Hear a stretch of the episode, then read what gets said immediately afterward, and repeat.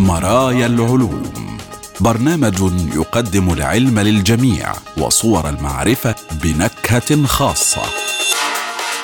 مرايا العلوم يسعى إلى اكتشاف عالم أفضل عبر جسر العلوم والتكنولوجيا. مرايا العلوم العلم كموضوعة رائجة نحو حياة أكثر فعالية واتساق أكبر مع الطبيعة.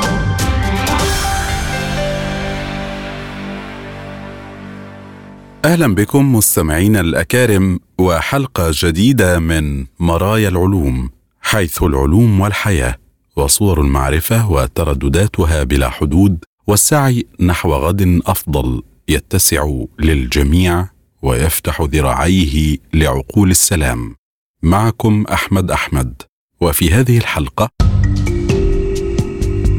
تلوث المحيطات باللدائن وثورة المادة الحمراء وجزيء الذكاء خارج الأرض وأوتار الهلام.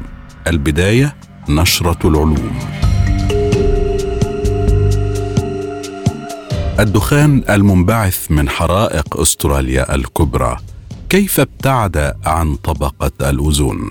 يمكن أن يؤدي دخان حرائق الغابات إلى تغيير كيمياء طبقة الاستراتوسفير ما ينتج عنه جزيئات الكلور التي تستنفد طبقة الأوزون. من المعروف أن الدخان المنبعث من حرائق الغابات التي اندلعت في جنوب شرق أستراليا في عامي 2019 و2020 استنفدت طبقة الأوزون على الأرض ولكن لم يكن من الواضح بالضبط كيف. وجد تحليل للكيمياء أن الدخان ربما مكن بالفعل حمض الهيدروكلوريك من الذوبان في درجات حرارة أعلى ما يولد المزيد من جزيئات الكلور التفاعلية التي تدمر الأوزون. فمن نوفمبر 2019 وحتى يناير 2020 تسببت حرائق غابات الصيف الأسود كما وصفت في إرسال ما يقرب من مليون طن من الدخان في الهواء والتي تم نقلها عاليا إلى طبقة الاستراتوسفير عبر سحب العاصفة العملاقة التي أحدثتها الحرائق نفسها.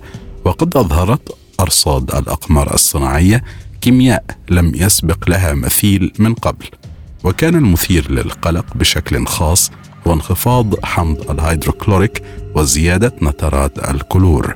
وهي تغييرات يمكن أن تستنفد الطبقة الرقيقة من جزيئات الأوزون التي تمنع الأشعة فوق البنفسجية الضارة.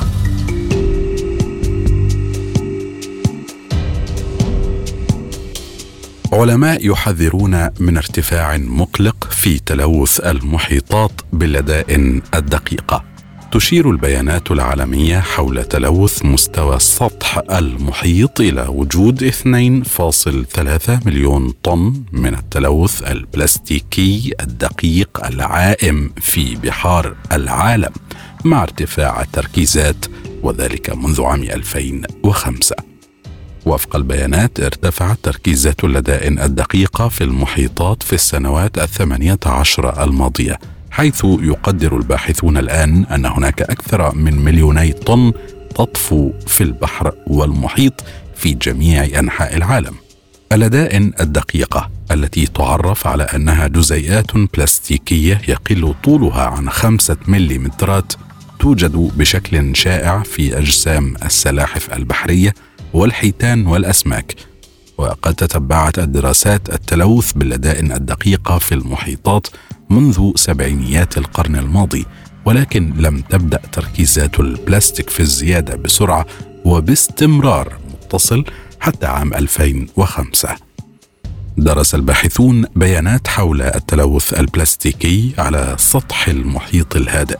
والتي تم جمعها بين عامي 1979 و2019 جاءت هذه البيانات من أكثر من 11 ألف محطة للتجميع تغطي معظمها مناطق المحيط الرئيسية. وقد جعلت البيانات غير المكتملة من المستحيل تماما تحديد أي اتجاهات واضحة بشأن تركيزات البلاستيك بين 1979 وعام 1990 بينما أظهرت تركيزات البلاستيك بين عامي 1990 و2004 تقلبات ملموسة ولكن دون اتجاه واضح. يمكن للموصل الفائق أو المادة الحمراء تحويل الإلكترونيات إذا نجحت بالفعل. لطالما حاول الباحثون إنتاج موصل فائق يعمل في درجة حرارة الغرفة وضغط منخفض نسبيا. الآن توصل بالفعل فريق بحثي إلى مادة يطلقون عليها اسم المادة الحمراء ولها الخصائص المنشودة. كانت الموصلية الفائقة في درجة حرارة الغرفة وضغط الغرفة هدفا رئيسيا لعلوم المواد لأكثر من قرن وربما تم تحقيقها أخيرا. إذا صمدت هذه المادة الجديدة فائقة التوصيل فقد تحدث ثورة في الطريقة التي يعمل بها عالمنا. لكن النتائج تتجه نحو فحص علمي جاد اولا. عندما تكون مادة ما فائقة التوصيل تتدفق اذا الكهرباء من خلالها بدون مقاومة ما يعني أنه لا يتم فقد أي من الطاقة المعنية كحرارة. لكن كل موصل فائق تم تصنيعه حتى الآن يتطلب ضغوطا عالية للغاية ومعظمها يتطلب درجات حرارة منخفضة جدا. الفريق البحثي يقول إنه صنع مادة من الهيدروجين والنيتروجين واللوتيتيوم تصبح فائقة التوصيل عند 21 درجة حرارة مئوية فقط أي عند 69 درجة فahrenheit والضغط يبلغ 1 جيجا باسكال وهذا يقرب من نحو عشرة ألاف ضعف الضغط الجوي المعتاد على سطح الأرض لكنه لا يزال ضغطا أقل بكثير من أي مادة معروفة وفائقة التوصيل. وأطلق العلماء على المادة اسم المادة الحمراء بسبب لونها ووصفها البعض بالمعجزة حيث تعمل في درجات حرارة وضغط منخفضتين بما يكفي لاستخدامها في نقل الكهرباء دون مقاومة أو فقد. ويؤكد العلماء أنهم انتجوا أول مادة تقضي على أزمة فقدان الطاقة مع تحرك الكهرباء على طول السلك وهو ما يمثل اختراقا علميا فعليا قد يعني بطاريات تدوم لفترات أطول وشبكات طاقة أكثر كفاءة. والمواد التي يمكنها توصيل التيارات الكهربائية دون أي مقاومة والتي تعرف بالموصلات الفائقة كانت غير عملية إلى حد كبير لأنها تحتاج عادة إلى تبريد شديد أي حوالي 320 درجة فahrenheit تحت الصفر وتحتاج أيضا إلى تعريضها لضغط شديد من أجل العمل. وهذه المادة الحمراء كان العلماء يطاردونها منذ أكثر من قرن لذا فإن اكتشافها يمكن أن يؤدي إلى ظهور شبكات طاقة قادرة على نقل الطاقة بسلاسة ما سيوفر حوالي 200 مليون ميجا وات يتم فقدانها حاليا بسبب المقاومة. كما يمكن أن تسهم أيضا في الاندماج النووي وهي عملية طال انتظارها ويمكن أن تخلق طاقة غير محدودة إضافة إلى استغلالها في القطارات عالية السرعة والمعدات الطبية والكثير والكثير من الاستخدامات التي نعرفها حاليا والتي ستتكشف تباعا حسب الحاجة.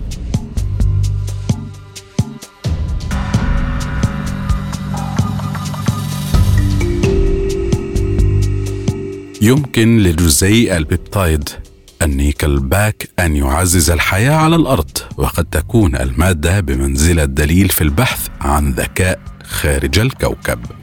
تكشف الأبحاث الحديثة أن ال peptide المسمى nickelback قد يكون قد لعب بالفعل دورا كبيرا في بدء الحياة على الأرض. قد تكون المادة أيضا بمنزلة دليل في البحث طويل الأمد عن أي ذكاء موجود خارج كوكب الأرض. تمكن فريق بحثي من جامعة روتجرز وكلية مدينة نيويورك من تحديد بروتين peptide بسيط يسمى nickelback ويشير اسم peptide إلى العمود الفقري للبروتين. والذي يتكون من ذرتين من النيتروجين مرتبطتين بزوج من ذرات النيكل وسلسلة من الأحماض الأمينية. ويعتقد العلماء أنه منذ حوالي ثلاثة ونصف إلى 3.8 مليار سنة كانت هناك نقطة تحول. قد يكون هذا قد بدأ في تغيير كيمياء. البريبايوتيك إلى أنظمة حية. كما يعتقد الباحثون أن هذا التغيير قد يكون ناتجا عن بروتينات أسلاف صغيرة كان لها أثر حيوي في تفاعلات التمثيل الغذائي في عصور ما قبل التاريخ. والآن يعتقدون أنهم وجدوا أحد الببتيدات الرائدة في هذه العملية. والبيبتايد يشير بدوره إلى مكون بروتيني يشتمل على اللبنات الأساسية للحياة تسمى الأحماض الأمينية.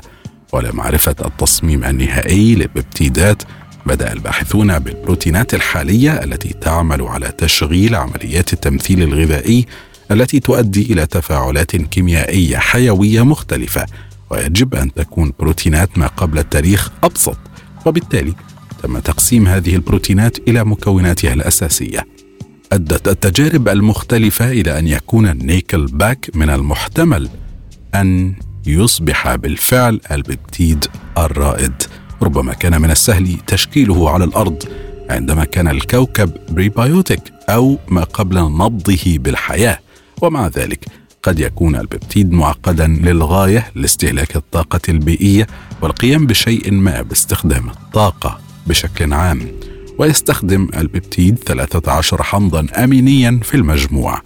ويمكن لذرتين من النيكل أن تربط وتعكس النشاط الأساسي لمجموعة من العناصر والجزيئات كالنيكل والحديد وتركيباتهما حيث يعد نوعان من البروتينات التي تعود إلى عصور ما قبل التاريخ والتي لا تزال تلعب دورا حيويا في عملية التمثيل الغذائي في الوقت الحاضر. العنصر كان يملأ بكثرة محيطات الكوكب الأولى وعندما ترتبط ذرات النيكل بالببتيدات تعمل الذرات كمحفز لإطلاق غاز الهيدروجين. وربما كان هذا مصدرا مهما للطاقة منذ مليارات السنين. وبالفعل تمكن الباحثون من إثبات هذه العمليات في المختبر. وهناك أهمية لذلك. فعلى الرغم من وجود نظريات مختلفة تتعلق بأصول الحياة لم يتم اختبار سوى عدد قليل من الأفكار في المعمل. الباحثون الذين شاركوا في الدراسة هم جزء من فريق يعرف باسم إنيجما ويشير إلى اختصارات لتطور الآلات النانوية في الغلاف الجوي والأسلاف الميكروبية وهو جزء من برنامج خاص بالبيولوجيا الفلكية التابع لناسا ويهدف المتخصصون فيه إلى فهم تطور البروتينات وكيف أصبحت حافزا للحياة على الأرض. وبينما يفحص علماء الفلك الكون ويبحثون عن علامات الحياة فإنهم أيضا يبحثون على وجه التحديد عن البصمات الحيوية. يمكن أن تصبح الببتيدات المعروفة الآن بال nickelback أحدث علامة حيوية للبحث عن الحياة فوق الكواكب الأخرى. وإذا كان لل nickelback دور مهم في بداية الحياة على الأرض فقد يتشكل الببتيد في الكواكب الأخرى أيضا. وبالتالي فإن هذا الاكتشاف لا يسلط الضوء فحسب على أصول الحياة على الأرض بل يقدم أيضا دليلا بارزا وربما قويا لعلماء الفلك الذين يشرعون في بحث طويل الأمد عن أي علامة لذكاء خارج كوكب الأرض.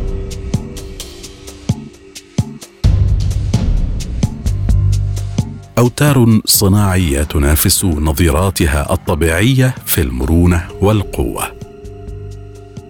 ابتكر فريق من الباحثين هلاما يضاهي الأوتار في قوتها ومرونتها. قد يفيد في عمليات إصلاح الأوتار المتضررة وصناعة الأطراف الاصطناعية والأطراف الآلية كما أنه قد يجدي نفعا في صناعة دعامات لتعزيز نمو الأنسجة. تعمل الأوتار على ربط العضلات بالعظام كما أنها تتمدد وتنثني مرارا وتكرارا تحت وطأة وزن الجسم.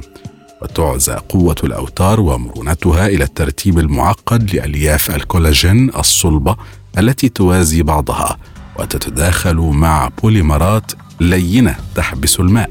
ولطالما سعى العلماء إلى استنساخ هذه البنية باستخدام الهلاميات المائية.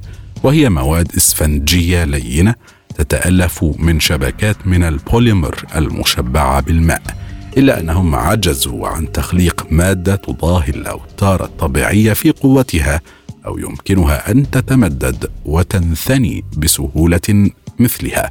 وأخيرا تمكن فريق بحثي من صنع هلاميات مائية مركبة عن طريق مزج بوليمرات كحول ال polyvinyl المرنة مع الياف بوليمر الأرميد الدقيقة التي تعرف أيضا باسم الياف Kevlar.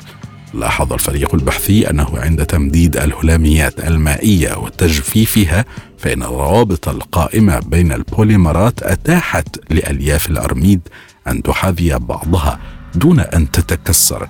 لتضاهي بذلك البنية الدقيقة للأوتار الطبيعية. كما أشار الفريق البحثي إلى أنه فور إعادة ترطيب الهلاميات المائية بالماء أصبح 60% من بنيتها عبارة عن ماء تماما كما هي الحال في الأوتار الطبيعية. كما أنها امتلكت خواص ميكانيكية مطابقة لما تتمتع به الأوتار الحقيقية.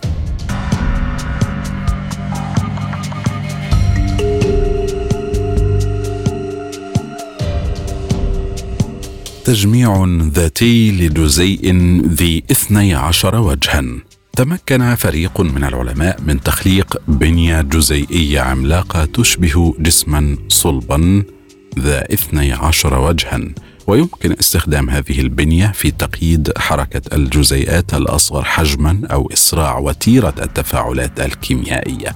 وتعد أشكال المكعبات والأهرامات من الصور الخاصة والمتعددة لأشكال الأسطح ثلاثية الأبعاد التي تملك أوجها مسطحة وحواف مستقيمة وزوايا حادة. وتجدر الإشارة إلى أن إنتاج بنى جزيئية من هذه الأشكال متعددة الأسطح التي تتسم بقدر من الدقة والتعقيد يضاهي النظم البيولوجية مثل الفيروسات. لطالما كان هدفا سعى علماء المواد إلى تحقيقه. وفي هذا السياق مؤخرا تمكن فريق بحثي من إنتاج إحدى هذه البنى وقد اتخذت شكلا ينتج من اتحاد هرم مثلث على كل وجه من هرم مثلث آخر. وقد نجح الفريق البحثي في إنتاج هذه البنية الجزيئية باستخدام آلية تجميع ذاتي لأربعة جزيئات على شكل أوعية نصف كروية مجوفة وستة جزيئات تكميلية تشبه المشابك. وأشار الفريق البحثي إلى إمكانية الاستفادة من آلية التجميع الذاتي المذكورة في إنتاج مزيد من البناء الجزيئيه المعقدة متعددة الأسطح وأن هذه البناء قد تحسن فهمنا لعمليات التجميع التي تجري في الطبيعة من حولنا.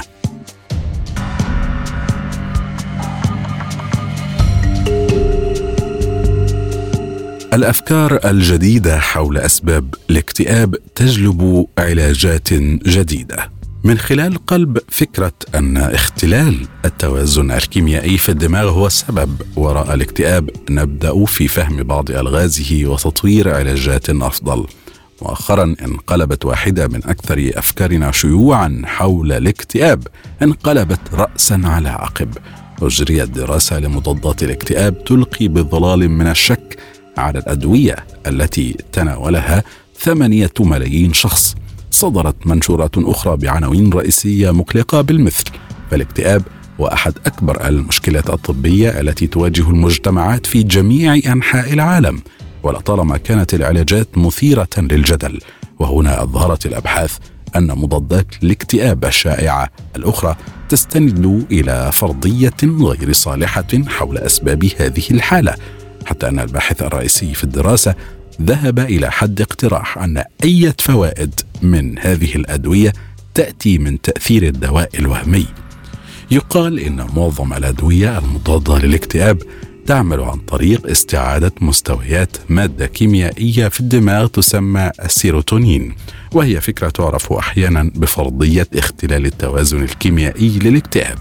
لكن الدراسة الحديثة وجدت أنه على عكس ما قيل لنا منذ عقود فإن الاكتئاب لا ينتج في الواقع جراء انخفاض السيروتونين.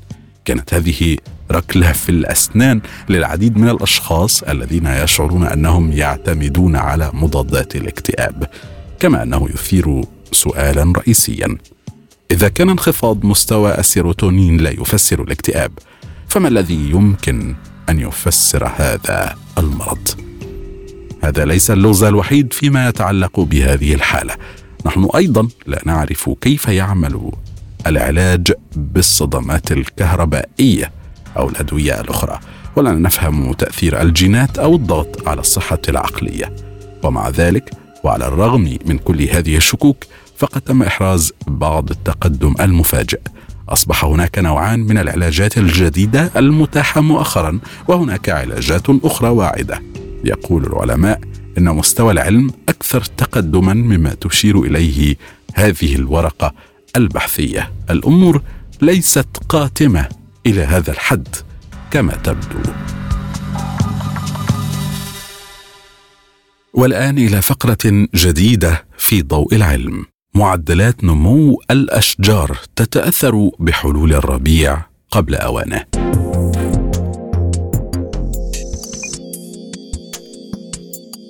وفقا لدراسة حلل فيها باحثون مواعيد ظهور الأشجار وسرعة نموها في الغابات النفضية معتدلة المناخ بأمريكا الشمالية فإن حلول موسم نمو الأشجار قبل أوانه بفعل التغير المناخي لا تستتبعه زيادة في معدلات عزلها وتخزينها للكربون بالتوازي مع زيادة إنتاجها للأخشاب.